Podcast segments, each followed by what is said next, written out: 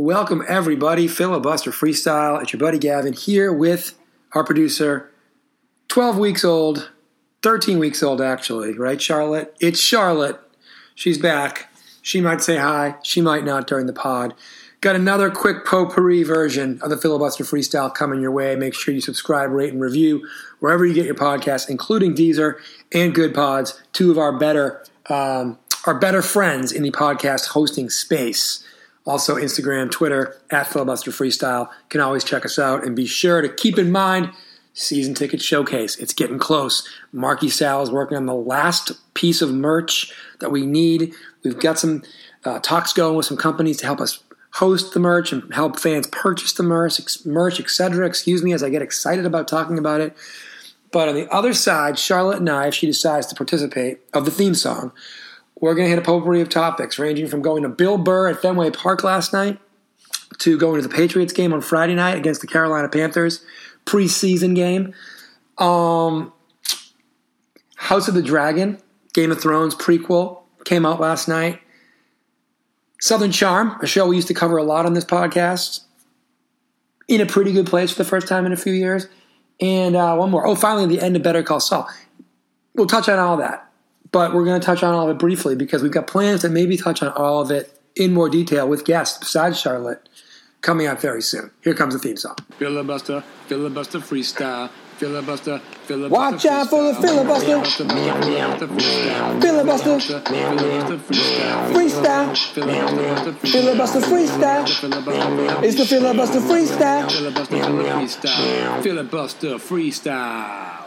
All right, theme song is in the books. Charlotte, remember, feel free to pop up whenever you want to pop up, okay? The good news is, usually it's a soliloquy of a podcast, but you're smiling, which means the production quality must be pretty solid, right? Number one, last year in the Premier League, we're talking about English soccer here, English football, Arsenal wound up, I think, starting their first three games of the year, their first three matches. I believe they lost them all, starting off basically dead last.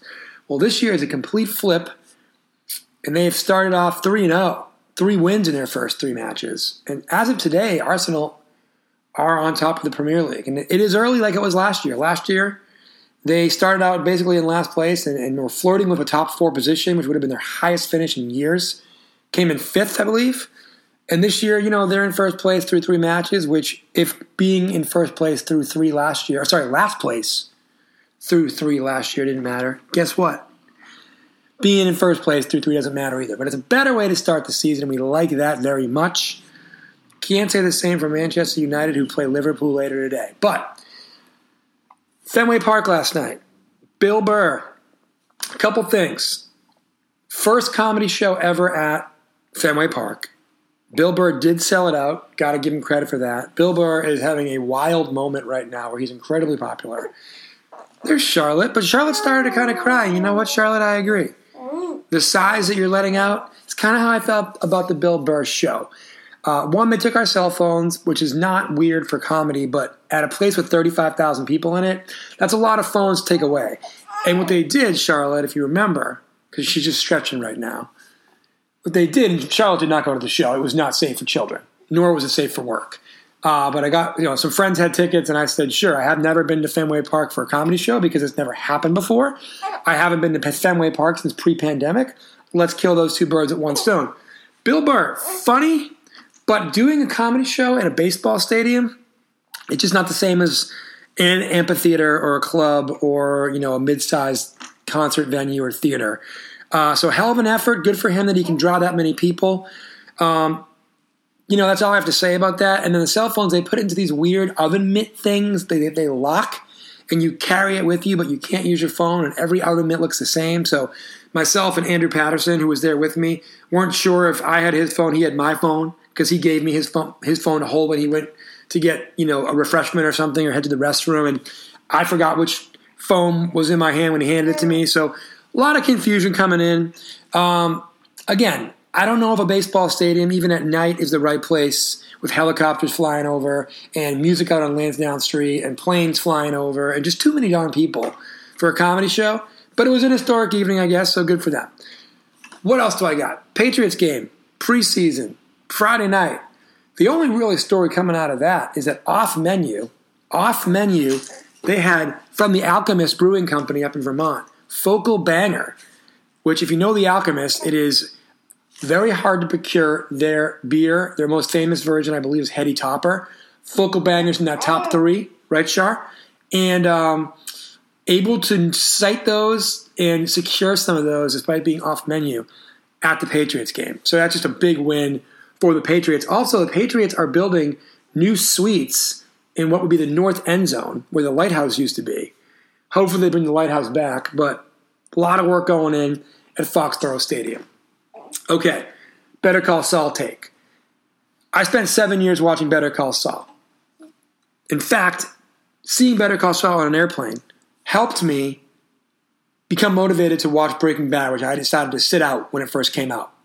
And I'm going to get into that with Cindy Harrington because Cindy Harrington is one episode away from finishing Better Call Saul, and she started watching Better Call Saul after Charlotte over here was born, and Charlotte's only 13 weeks old. So Cindy basically is about to finish Better Call Saul in 14 weeks or less, and it took me the full seven years that it took everybody else who's been in since day one. So we're going to talk about that. Southern Charm, which we used to talk about with Cindy Harrington and Dara O'Brien, Craig Conover, superstar once again. It bears repeating.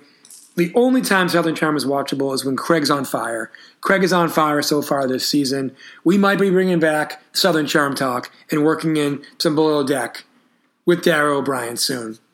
And my most exciting thing, and I haven't seen it yet because of the aforementioned comedy show last night, but I did read the two prequel books by George R. R. Martin, House of the Dragon, based on the Targaryens' move from Valyria to Westeros to take over Westeros and come to dominate Westeros with their dragons, which then sets the table for the final Targaryen, the Mad King Aerys, to be killed by Robert Baratheon. Well, sorry. I believe Jaime Lannister actually killed Aerys because he's the Kingslayer. But the point is, it was Robert's rebellion that ended up killing off the Targaryen dynasty. Well, that first show last night came out, which means two things. One, I'm excited. Why? Because why? Excuse me. Because wine, wall, and dragons. The famous podcast from the filibuster freestyle that Dan O'Brien and I used to do every week. There's a chance wine, wall, and dragons becomes a weekly staple again. Now it's definitely going to come back for a couple episodes. Dan is a little lukewarm on House of the Dragon, on going back to Westeros. I think the sour taste from season, you know, eight is real for a lot of us. But as I told Dan, I read the prequels. They have the source material. The story's finished because it abuts with the Game of Thrones saga. So we know where it begins and we know where it ends, and we have two novels worth of material in the middle. I feel like HBO knows they can't screw this up. Couldn't be more excited to watch it later today when I get a chance. Couldn't be more excited to convince Dan O'Brien to come back and discuss it. And couldn't be more excited about the prospects of Wine Wall and Dragons coming back full time whenever there is a House of the Dragon season. Filibuster Freestyle, Charlotte, you were just an incredibly quiet producer. Really appreciate it. Great job. We're going to give you some type of reward off off off air. But thanks for listening as always. Another quick little filibuster freestyle for you. Uh, enjoy the day, enjoy the week, stay safe, and we will talk to you again soon.